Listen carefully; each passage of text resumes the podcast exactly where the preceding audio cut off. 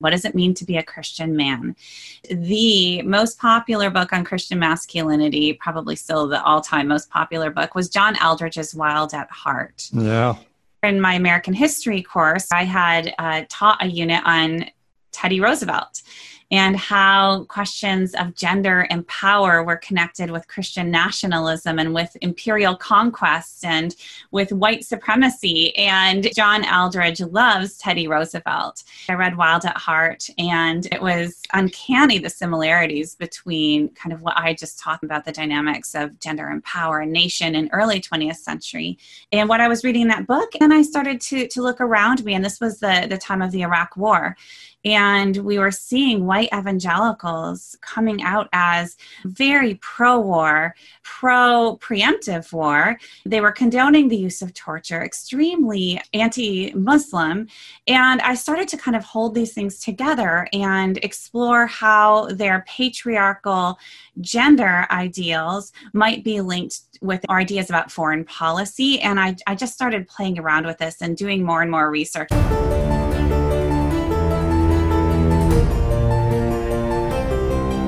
For those willing to listen, learn, and have eyes to see and ears to hear, this is the Nonpartisan Evangelical Podcast. I could stand in the middle of Fifth Avenue and shoot somebody, and I wouldn't lose any voters, okay? Challenging the mindset of right-wing Christianity and encouraging people to have their minds renewed and hearts transformed.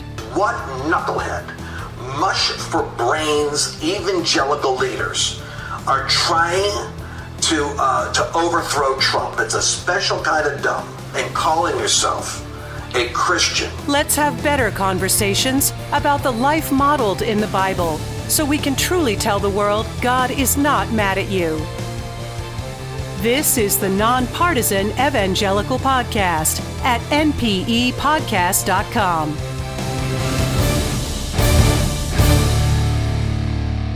All right, welcome everyone to the podcast. Glad to be with you, Paul Swearingen. Still pretty much sheltering in place, but I did go out and eat the other day for the first time with a friend for lunch, and it was a crazy, surreal experience, and still trying to figure out what going out looks like and all of that stuff. So I hope you're safe. Cases are going up like crazy. Texas, I read today, is filling up in Dallas with their ICUs. Florida, even the Republican governor of Florida is saying, hey, if people don't start wearing masks, we're going to have to crack down. So it's real, people. Just care for one another. That's all we have to do. It's okay. We need to open up. I'm there.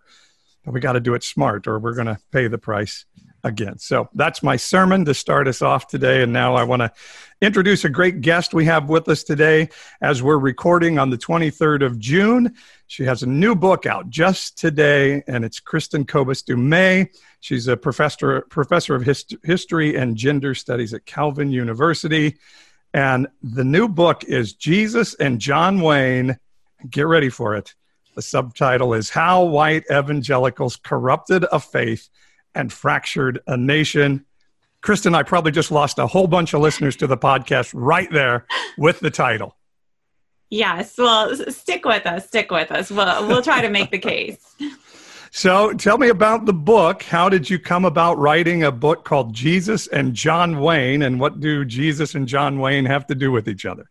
Oh, that's really the question. What do Jesus and John Wayne have to do with each other? So this book actually goes back many, many years to probably 15 years ago when I first started teaching at Calvin University. It's a Christian university, and some of my students introduced me to the literature that's kind of at the heart of this book, and that is popular evangelical literature on masculinity, on Christian manhood. What does it mean to be a Christian man?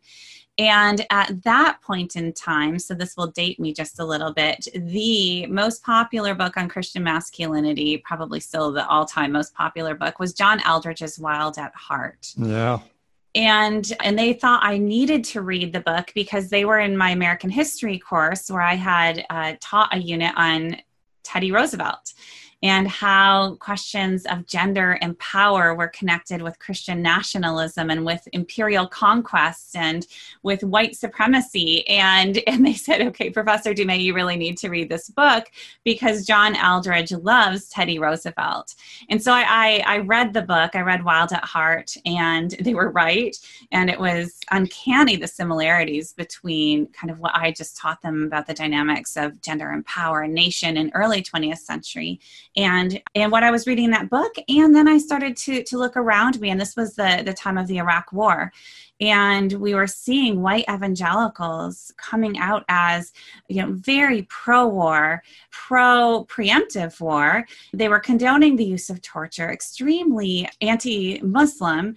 And I started to kind of hold these things together and explore how their patriarchal gender ideals might be linked with their ideals or ideas about foreign policy. And I just started playing around with this and doing more and more research and talking to people. And then I kind of set it aside for a time because life got busy. I was writing other books and projects. And then I kind of dusted it all off in the fall of 2016. It's interesting. And when I was reading about you, when I first saw the title of your book, I thought about that book, Wild at Heart. I remember being handed that as a young father of two children, my youngest a son, and if you're a father of a son, you have to read this book. And I remember reading the book and thinking, this isn't me, and I'm just not the take my son out in the woods and shoot things guy, and that somehow that made me less Christian or less of a Jesus following man. That didn't line up. I never have quite figured out where we even came up with this idea that Jesus was some gun-toting, Second Amendment-loving guy. Yeah, so that's exactly it. So Eldredge's model of Christian manhood was a very aggressive masculinity, a warrior masculinity. So God is a warrior God, and men are made in God's image, and they are made to be aggressive. And this is how God designed men. It's the blueprint so that they can defend, the church and their families and the nation. And it was this very rugged ideal, and it was very popular at the time. But you are not at all alone. I have talked with so many white evangelical men who felt like exactly what you said, if they couldn't live up to this ideal, and really, very few men kind of can, then they felt like second-class men and second-class Christians, really, that they were always coming up short. And what struck me when I first read Eldredge, and I kept coming back to, was for all their talk of biblical manhood and biblical gender roles, there weren't a ton of Bible verses in these books on Christian masculinity that I was reading, and those that were kind of just sprinkled, decontextualized. But they loved looking to secular heroes, to these mythical warriors, to Eldredge's favorite was Mel Gibson's William Wallace, right? Yeah. From the movie Braveheart. But he had a whole cast of characters. So from kind of real historical mythical figures like Teddy Roosevelt and General Patton and General MacArthur to just, these mythical warriors. But the more I started reading these books, the more I saw, yes, they all love Mel Gibson's William Wallace, but John Wayne just kept popping up again and again as the icon of Christian manhood. And if you know anything about John Wayne, that was puzzling. And that's kind of what I was trying to explore here. And what I came to see was that one of the reasons that they loved these kind of secular and mythical models of masculinity and seemed to pervert them to drawing on Christian heroes and very devout Christian men as models of Christian manhood, as you might expect them to do, was because they embraced such a militant ideal that it was actually men who were unencumbered by traditional Christian virtues, like, say the fruits of the Spirit, love and joy and gentleness and self-control and patience, right? These men who would be constrained by those virtues are not particularly militant men. And so they actually drew on these secular heroes to really exemplify what they were labeling as Christian manhood. Wow. And so I'm assuming that you had talked about how this tied into our beliefs in foreign policy. And when you talk about that John Wayne unconstrained, then that probably ties into the support of our current president. Sorry, my dog is joining the podcast here a little bit, by the way. But Yeah, so that has to do a little bit, I would think, in your research of why we are followers of Donald Trump as a rule in the white evangelical church. Well, that's exactly what I saw. So in the fall of 2016, at the time, I was actually working on a project on the religious history of Hillary Clinton. So I was watching the election extremely closely, particularly white evangelicals, but from kind of the other side and trying to understand, why they hated Hillary Clinton so much. And so I remember the release of the Access Hollywood tape, where we have, Donald Trump on camera talking in very crass terms about sexually assaulting women. And the big question of the hour was, are white evangelicals going to break with Trump? And we saw a few waver very briefly. We saw those who had already come out against him and expressed their reservations, women like Beth Moore, for example, who came out even more strongly against him, but the vast majority did not waver. They dug in their heels. And it was at that moment that it all kind of clicked for me. And I thought, I've seen this before. And I think I know what's going to happen.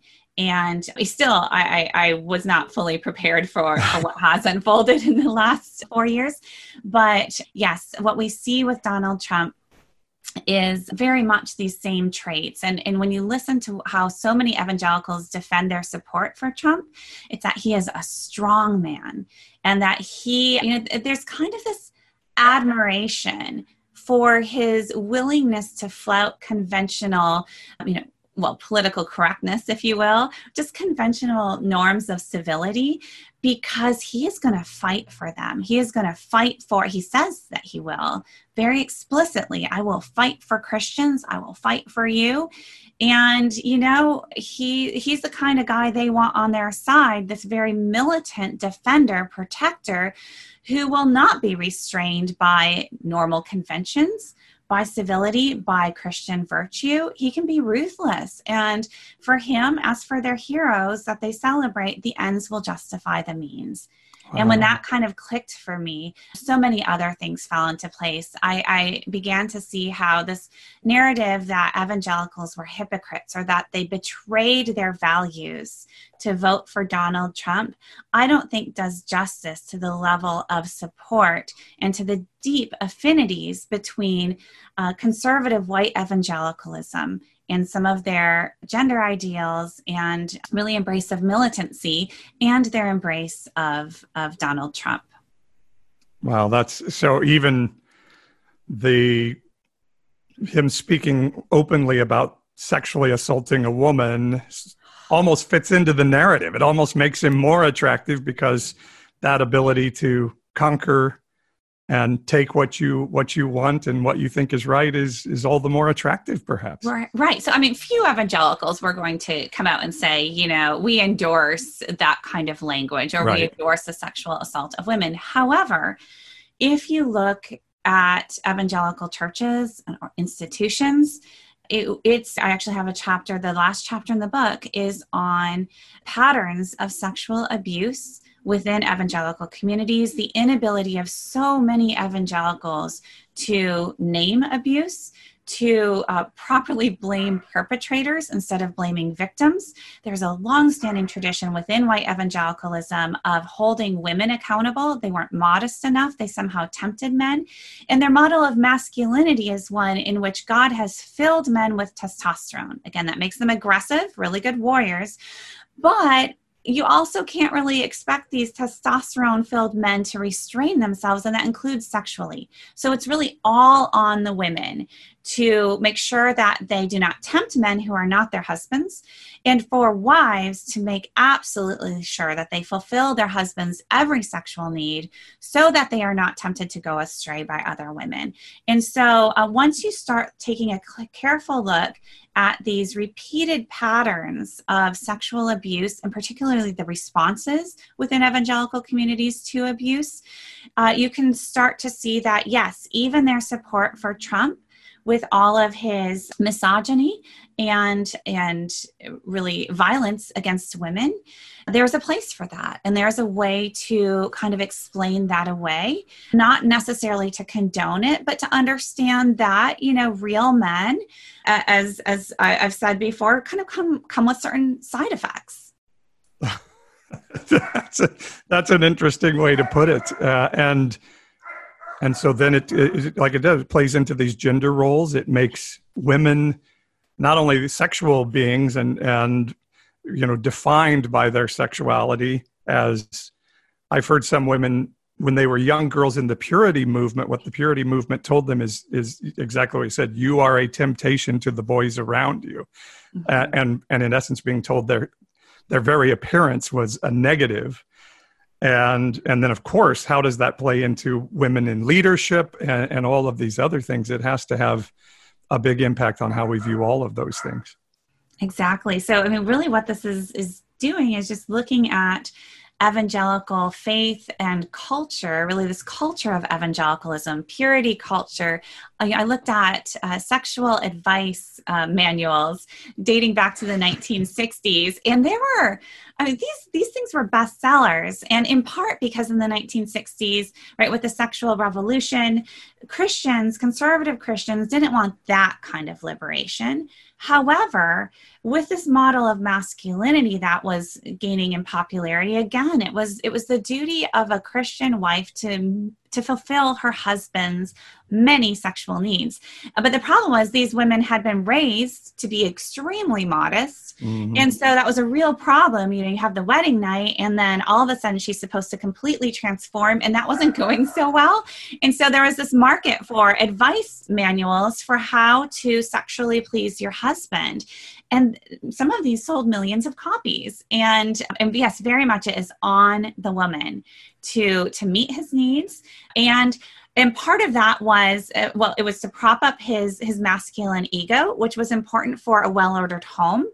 But what was really interesting to me was even these sex manuals often linked the importance of meeting his sexual needs and kind of putting back together his ego with how that was needed for leadership at the national level and to have strong men who would fight for the nation as well. So again, what happens in the bedroom has repercussions in terms of protecting Christian America.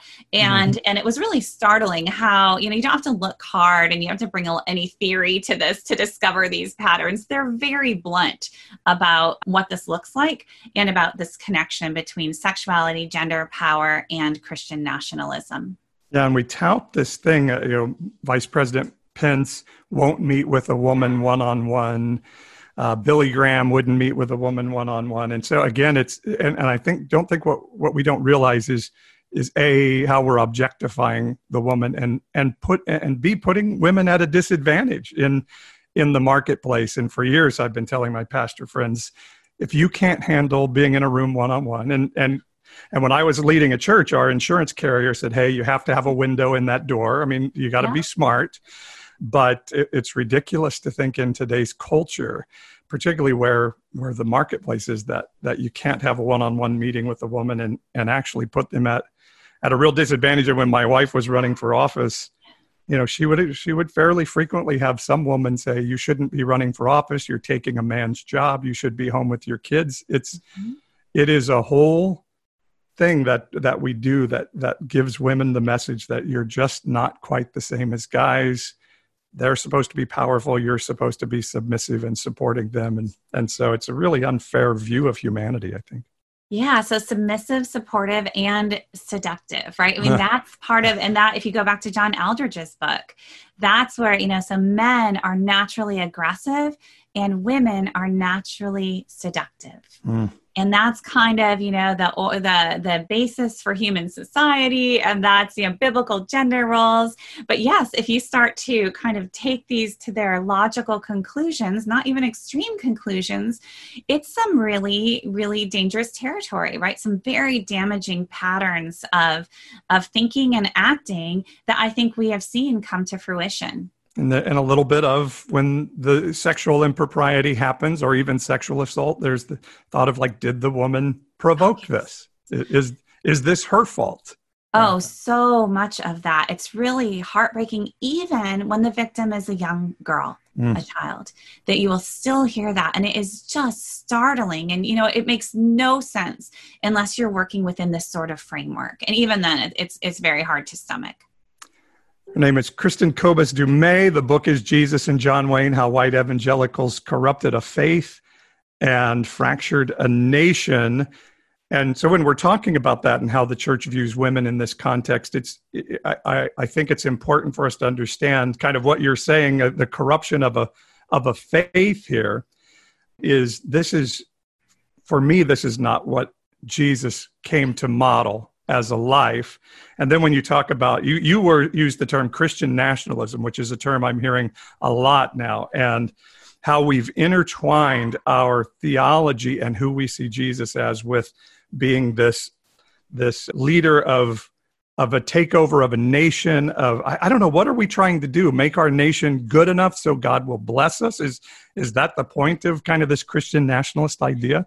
Well, that's part of it, but part of it is assuming that we are already blessed because we are America and we are God's chosen nation. You'll see it played both ways. Because we're God's chosen nation, we have to enforce morality, right? And that's why we can't have LGBTQ rights, or that's why, you know, we have all of these things that we have to maintain, a kind of, you know, the supremacy of Christian religious freedom, things like that. But essentially, you know, Christian nationalism is the idea that, you know, the nation is fundamentally Christian and is blessed by God. And this conflation of faith and nation mean that both Christianity and the American nation need to be defended, militantly defended, because we're kind of doing God's work, right? Rather than, you know, right now we're hearing, interestingly, in the time of coronavirus, faith over fear, you know, just trust God. But that is not what we hear in the history of Christian nationalism and in this movement that I'm talking about. There it is. We have enemies. There are so many enemies. There are communists, and there are feminists, and then there are Muslims, and there are liberals, and there are secular humanists. And the fate of the nation and the fate of Christianity rests on us. So we have to defend. We have to defend the church. We have to defend Christianity and America, again, by any means necessary. And that's kind of the source of this militancy. So what I see is, in terms of the subtitle, what I mean by corrupted of faith. So I'm also a person of faith. I'm a practicing Christian. And like you, I see, you know, this is not really the biblical faith that I have come to own. That said, you know, the Bible, there are all kinds of passages. You can find passages that support a more militant faith. But if you look at the work of Christ in particular, and if you look at the gospel message, and you look at the teachings of, you know, love your neighbor as yourself, you know, turn the other cheek. And if you look at the model of Jesus as, you know, this incarnational model of Jesus, really, you know, of God emptying himself, becoming human, and that we are supposed to take up the cross and follow Christ in this model of sacrifice and humility. That's the faith that I'm getting that seems corrupted here. And you will hear explicit disavowals of these teachings. So one of the men who doesn't come off very well in this literature on evangelical masculinity is Mr. Rogers. Right? He is this emasculated, wimpified man, not what we're going for, right? You know, so the whole love your neighbor sort of thing, they will explicitly denounce this turn the other cheek. You can't teach a boy to be strong by telling him to turn the other cheek. And so what you see happening is this model of militant masculinity ends up transforming the faith itself, transforming their Christ. Their Christ becomes a warrior Christ. I mean, just look at kind of Mark Driscoll's Christ. And that's the kind of Christ that we're supposed to follow. And to me, I think that really is a corruption of the historic Christian faith. And you'll even see, to get really theological, conversations around, in conservative evangelical circles, around the Trinity, the nature of the Trinity, whether it's the eternal subordination of Christ, again, probably too technical here, but essentially notions of how we understand the Trinity and the relationship between Father, Son, and Holy Spirit have morphed in order to support male authority over women because they see them as linked. And so you have these traditional Christian teachings, historical Christian theology that is really being abandoned in order to uphold this very militant and militarized version of American Christianity. So that's really the corruption that I'm talking about. Yeah. And I hear that from some of my Christian friends of like, if the United States isn't militarily powerful, what will happen to the world? as if God has no ability outside of America. And where I see that tied into the Bible is I think the Pharisees believed the same thing about Israel, that if Israel wasn't the economic and military power of the world would go off its axis, so to speak, although they probably didn't understand that concept. But exactly, you know, when they said, if Jesus keeps doing what he's doing, they're going to take our temple and take our country, it just showed where their mindset was. If we have to defend our country by defending our faith from this angry God who's going to destroy us if Jews don't start acting right. So it, to me, it ties into, like you said, the anti-LGBTQ plus laws and, you know, the abortion battles, all the things. We're trying to make sure God will favor our nation so we'll stay strong and thus keep the world in order, as if God needs the United States to keep the world in order. Exactly. So one of my favorite quotes in the book is actually from Rachel Denhollander in a slightly different context, but I like to just keep it in mind in many contexts. And you know, she was speaking particularly, Rachel Denhollander is the figure who was the first witness in the Larry Nassar sex abuse cases, but she's also a practicing evangelical herself. And she started to call out evangelical churches for the way that they were perpetuating abuses against women and blaming victims and so on. And in her powerful testimony, she said at one point, understanding how many Christians tried to cover up abuses within their own circles in order to protect the minister, protect the gospel, protect their church, she said, Jesus does not need your protection. Jesus needs your obedience, and that's it. And I love that quote, and I love it in the context in which she meant it, but I think more broadly as well for American Christians, for Christians generally. You know, we are called to be faithful and to model, you know, Christ and Christ's sacrifice and love as much as we can. We are not called to protect Jesus or to protect the gospel or even the church.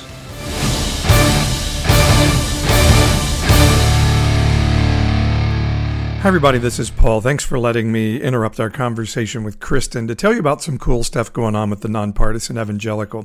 One of the things we want to do is teach people to think differently and challenge their mindsets. So we want to build some videos and some training on that. And we're going to do some other really cool stuff coming up as we get closer to election and talking about a lot of things. But to support what we're doing here on an ongoing basis in the NPE community, and you guys have been so great with that, is we need to grow the audience. And so I have a way you can help me do that. I have an online social media coach, and he's saying one of the things we need is a lot of subscribers on Apple Podcast and a lot of reviews of my novel on Amazon. So we're going to do a little push on that. So July 22nd, everybody's going to go to Apple Podcast and subscribe to this podcast. Now, if you've already subscribed, that's great. You don't have to do anything except tell 10 other people you know to subscribe on July 22nd. That's on a Wednesday.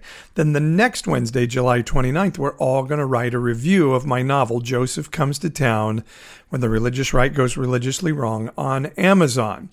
Now, I have a way that you can be connected and know all the ways to do that, and you have to be on my insiders email list.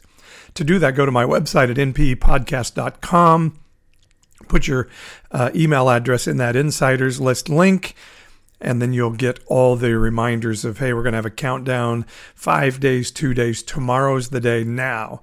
Do it on July 22nd. Sign up and subscribe to Apple Podcast, July 29th. To do the thing on Amazon. So here's what I'm telling you to do. Go to my website, npepodcast.com, sign up for the email insiders list if you're not already on it. Then put July 22nd on your calendar. That's the day you're going to subscribe to the Nonpartisan Evangelical Podcast on Apple Podcast. And then July 29th, put on your calendar. That's the day you're going to write a review of my book, Joseph Comes to Town, on Amazon. And all of those things get Amazon and Apple to start to think, hey, something's going on here. People care about this. And then I can use that audience to go to other possible affiliations with other podcasts and start to build those relationships and expand our listener base, which gives me more opportunity to grow the message of the Nonpartisan Evangelical. So I know that sounds a little complicated. The easiest thing to do is make sure you're on my email list. and then you'll get an email instructing you what to do. July 22nd, put it on your calendar to subscribe to Apple Podcast, and July 29th on your calendar to write a review on Amazon. And all that information will be coming to you through the NPE newsletter when you sign up for our insiders list. Now, I hope that's as clear as mud to everybody. You'll be getting an email that'll tell you more about it. Just remember, July 22nd, podcast subscription. July 29th, novel review. You'll be hearing more about it as we get closer to those dates. And thank you for wanting to help spread the word and build the audience of the Nonpartisan Evangelical. Tell 10 friends, would you? And have them listen as well. Now, back to our discussion with Kristin Du Mez, the author of Jesus and John Wayne.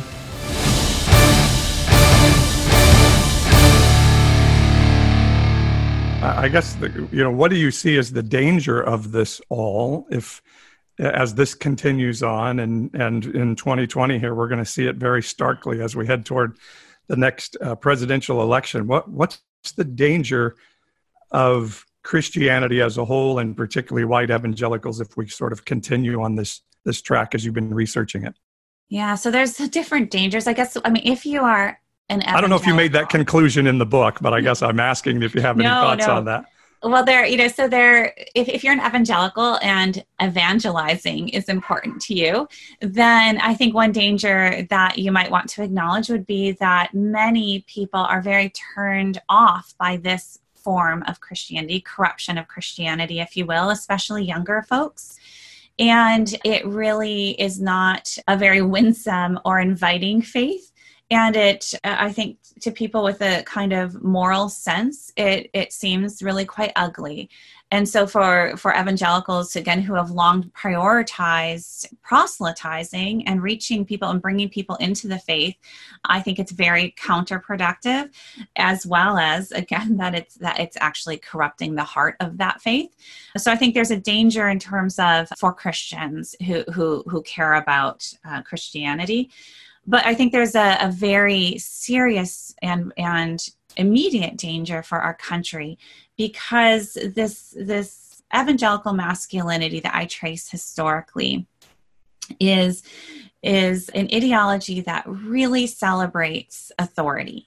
Very harsh application of authority from parents to children, husbands to wives, and government officials all the way down. And you see a lot of survey data that bears this out, that white evangelicals in particular tend to favor authoritarianism. And it's actually a very anti-democratic movement. And part of this also is this idea that, we are battling for truth, and righteousness is on our side. God is on our side. So, to get back to the John Wayne idea that the ends will justify the means, it might get ugly, but we know God is on our side, and we are the good guys, and the good guys are always going to win. And the good guys might have to get a little nasty here or there, but it's all going to be fine in the end. Right. And that can just open up to so many abuses. Again, it is an anti-democratic impulse. And right now, I think we're seeing the effects of that in the erosion of our governing systems, of trust, of really our democratic institutions, and that is something that, as a historian of American, or as somebody who studies American history, I just did not anticipate how far things would go in the last 4 years. Mm. And in one of my versions of the open of my podcast, I have a man named Lance Wallnau, who many know in my circles. I don't know if you know him, but I do. And I have a quote from him saying, in essence, you can't call yourself a Christian if you're not supporting Donald Trump. And so I think that definition of Christianity by political terms is, I don't know if abomination is too strong a word, but I really do believe that's an abomination in God's eyes. And is a driver of people leaving the church, if not leaving the faith altogether.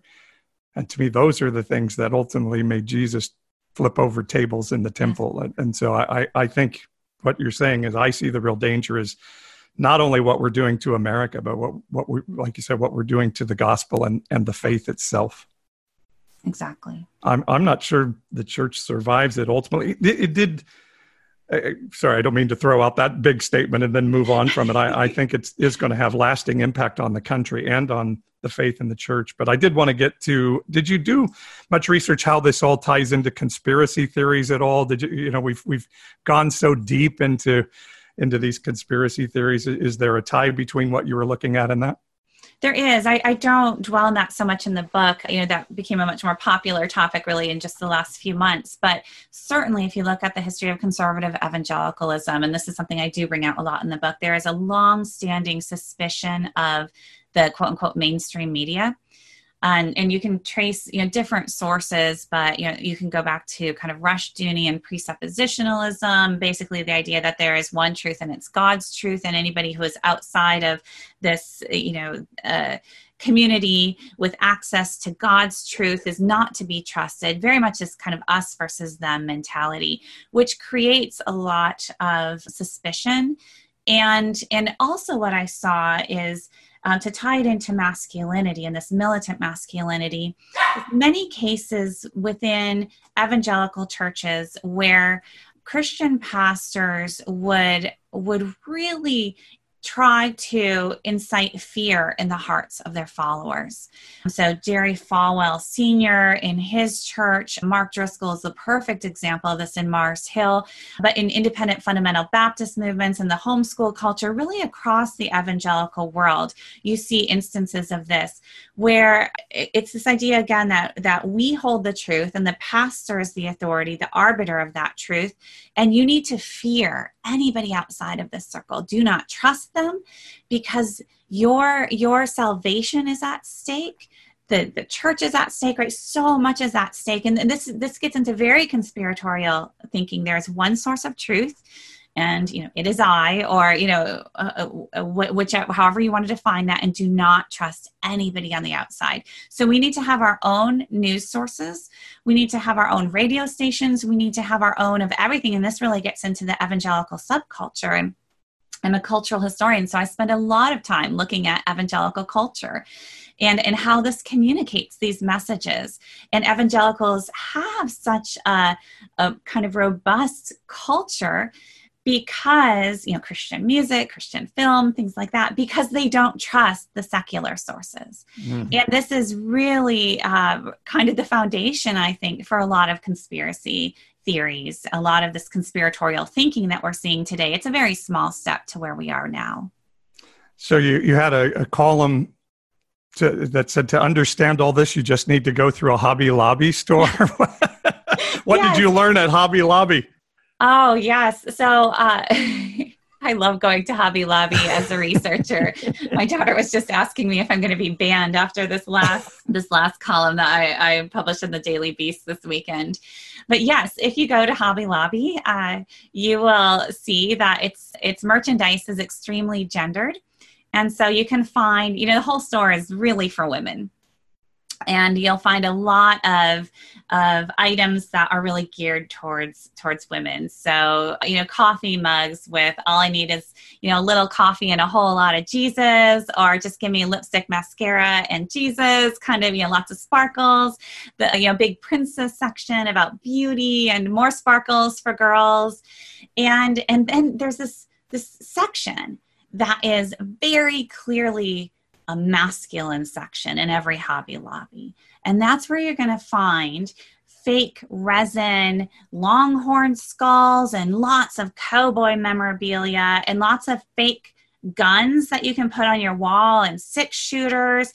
And you can find these kind of little welcome signs that offer not so thinly veiled threats, like we don't call 911, you've got guns on instead. You'll have, thin blue line police flags and pro-military, pro-law enforcement. And so this is, as I write in this book too, this model of militant masculinity is overwhelmingly a white militant masculinity. And that comes through very clearly in the Hobby Lobby stores as well. So we kneel for the cross, stand for the flag, not a fan of Black Lives Matter protest movement. And, Tim Tebow is their favorite football player, even though he's, long gone. But it's this culture of, you know, what is a proper Christian man? What do proper Christians, what are their values? And it's a gun-toting masculinity. It's mean, it's threatening, and yet they kind of embrace it. And so, yeah, I just walked through a Hobby Lobby store with a camera, and I've been doing this for years. So this goes back. This is a long-standing tradition. Now, you could just laugh at it or just roll your eyes or just say, you know, I'm not going to Hobby Lobby. But as a cultural historian, I kind of take this seriously. And, you know, if this is what Christianity is, through the eyes of, say, the Green family, the owners of Hobby Lobby, and if this is what consumers are buying as Christianity, and many are, then I want to understand that, right? What are these values? And if those are the values that we're talking about, again, something like Donald Trump, it's not such a leap to get from that model of Christianity, Christian masculinity and femininity, to what we see today. Again, it's not just hypocrisy. It's not a betrayal of these values. You have to understand what their values really are. Interesting. Well, what do you hope to accomplish with the book? What would you like to see its impact be?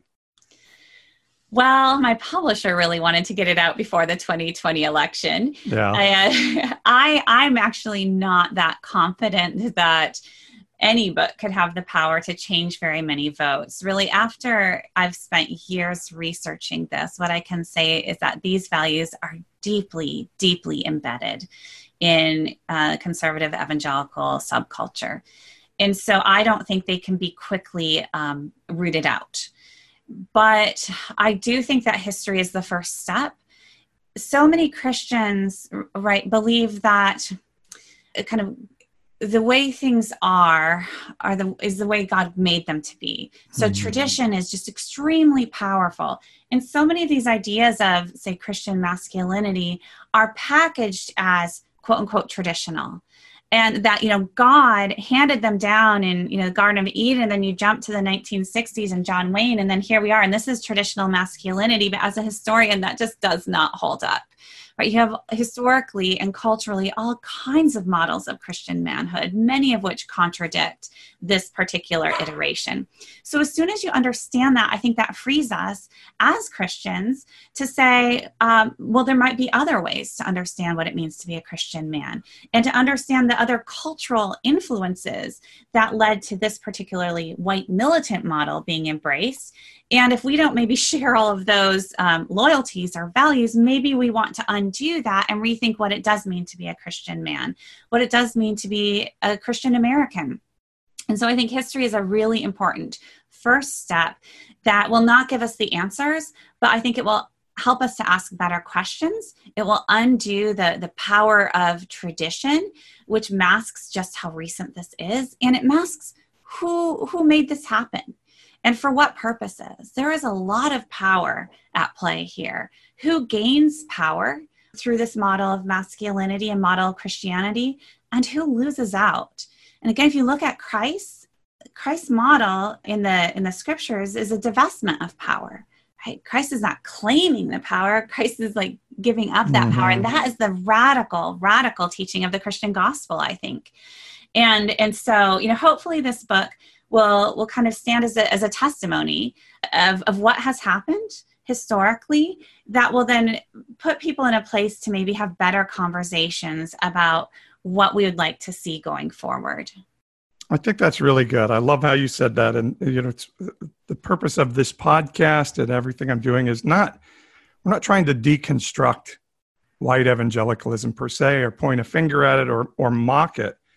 We're actually, I think, inviting people to ask better questions. I think that's a great thing that you said. Start asking why we believe this way, and is it right? And has it always been that way? And really, for me, ultimately invite people to be able to love people, to not be afraid of everybody around us, to not have to hate Muslims and gay people, and to actually be able to love our neighbors and love our enemies, which is what we're commanded by Jesus. And so I feel like people feel like I'm mocking them and putting them down, and they may feel the same when they see the title of your book. But I think what we're inviting them to is that Jesus came to bring life to the full, and that maybe the way we're being taught and our living is not abundant life.